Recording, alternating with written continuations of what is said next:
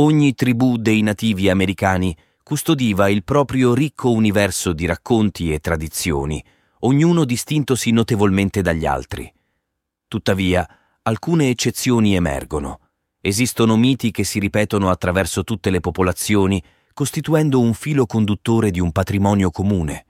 Fra questi emerge la figura leggendaria dell'uccello del tuono. I nativi americani narravano dell'uccello del tuono, noto in inglese come Thunderbird, come un imponente volatile capace di portare con sé pioggia, fulmini e grandine.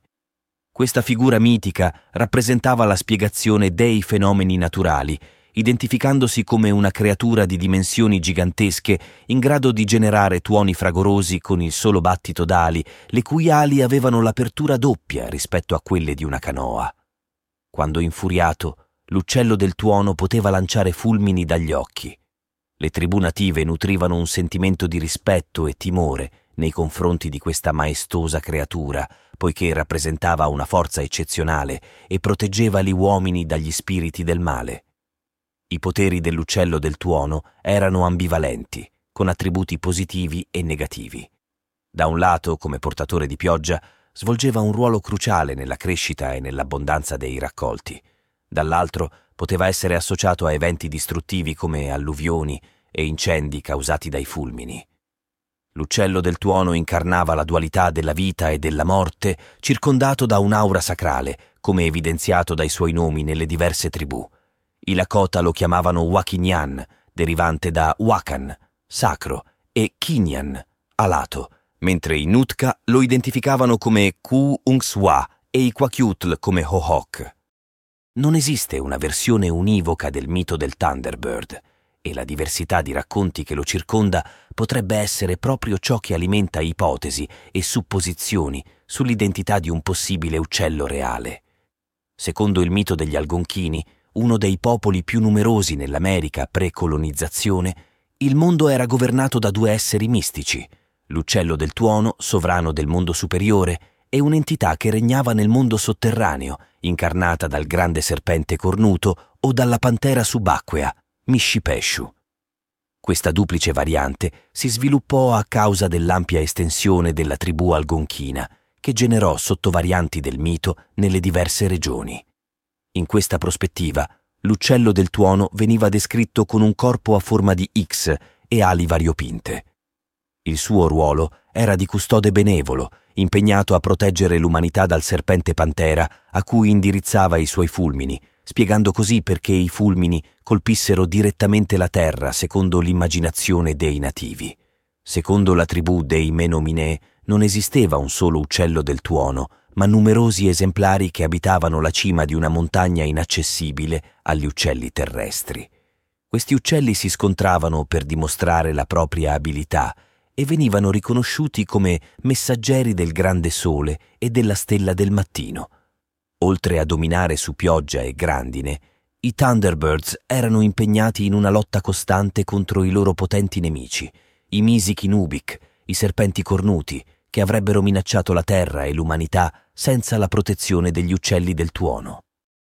Un'altra versione importante del mito del Thunderbird proviene dal popolo Ojibwa, il quale narra che questi imponenti uccelli furono creati da Nanabush, lo spirito della creazione, per contrastare gli spiriti sotterranei e guidare gli esseri umani verso una corretta condotta morale.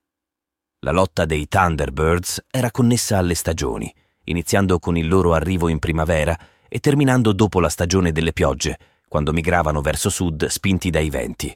Gli Ojibwa credevano che gli uccelli del tuono risiedessero nei quattro punti cardinali, comandando sui venti.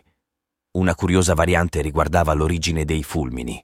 Si raccontava che un giovane uccello del tuono si fosse spezzato un'ala sbattendo contro un versante scosceso. Intrappolato in un precipizio, cercò invano di liberarsi, ma a causa delle ferite causate dalle rocce perse anche l'altra ala. Il suo costante cadere e i lamenti di dolore ad ogni colpo furono attribuiti al lampeggiare intermittente che precede il tuono. Considerando tutti questi elementi, emerge che il mito dell'uccello del tuono si radica profondamente nell'intera area del Nord America. Le tensioni ancestrali fra gli uccelli del tuono e i serpenti sotterranei riflettono un dualismo antico, presumibilmente associato a rituali specifici.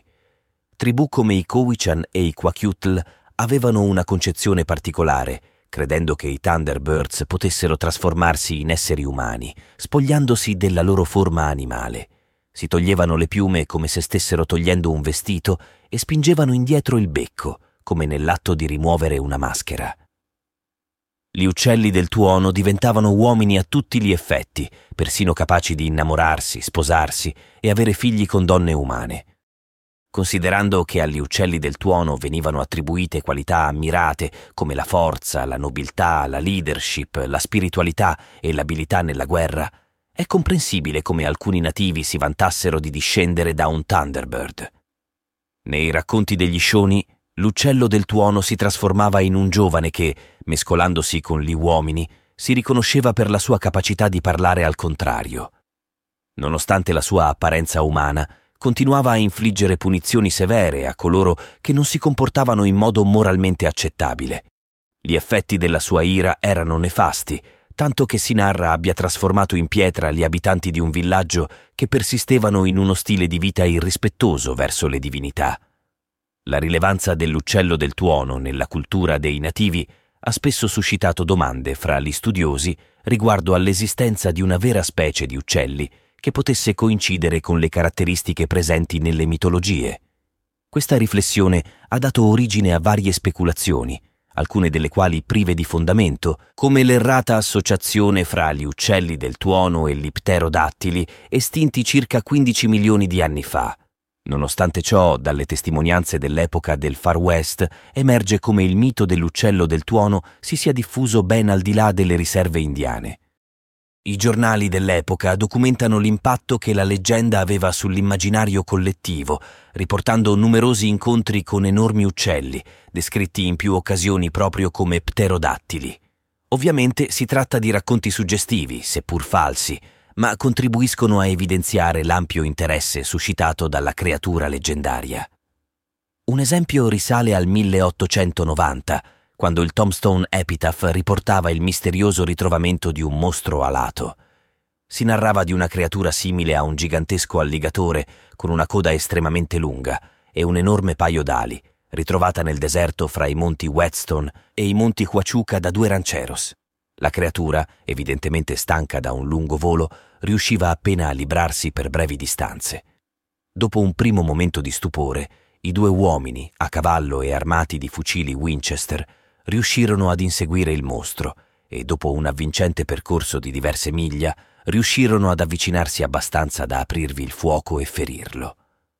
Morta la creatura, vennero eseguite analisi e il giornale riportò i risultati. La creatura misurava complessivamente 28 metri in lunghezza, con un'apertura alare di circa 50 metri, possenti mascelle fornite di denti affilati e ali prive di penne, costituite solo da una membrana. Col trascorrere del tempo, i racconti sugli avvistamenti dell'uccello del tuono sono divenuti sempre più coinvolgenti. L'avanzamento delle tecniche fotografiche ha permesso di arricchire tali narrazioni con fotografie, anche se ovviamente manipolate. Tutti sembravano ambire al titolo di primi scopritori del Thunderbird e alcune testimonianze di avvistamenti risalgono addirittura al XX secolo, coinvolgendo anche nativi. Episodi di rilievo includono quello del 1908, in cui un guerriero piedineri riferì di aver scorto un enorme uccello nero che, tuttavia, si librò in volo appena avvicinatosi. Uno degli episodi più celebri coinvolge il capo indiano Big Crow, il quale, mentre tornava con la moglie verso Little Badger Creek, avvistò in una radura un animale in lontananza. Inizialmente scambiato per una mucca, si rivelò essere un grande volatile dal piumaggio scuro, testa calva e gorgiera fitta di piume. Non conoscendo il mito dell'uccello del tuono, Big Crow non diede importanza all'incontro. Tuttavia, quando riferì l'evento, i suoi amici attribuirono grande significato al suo avvistamento, considerandolo un incontro autentico con un Thunderbird. L'annuario dei Piedineri registrò così il 1897 come l'anno in cui Big Crow vide una grande aquila, assimilabile all'uccello del tuono. Presunti avvistamenti del Thunderbird continuarono fino alla fine del XX secolo e persino del 2000. Nonostante le incertezze sull'effettiva corrispondenza con il volatile della mitologia, le versioni dei testimoni presentano somiglianze notevoli. L'uccello del tuono, identificato come condor, aquila o avvoltoio, sarebbe nero, con un'incredibile apertura alare e una forza capace di sollevare animali e talvolta anche bambini da terra. Fra le speculazioni fantasiose emergono anche trattazioni con intento scientifico, seppur non esenti da critiche.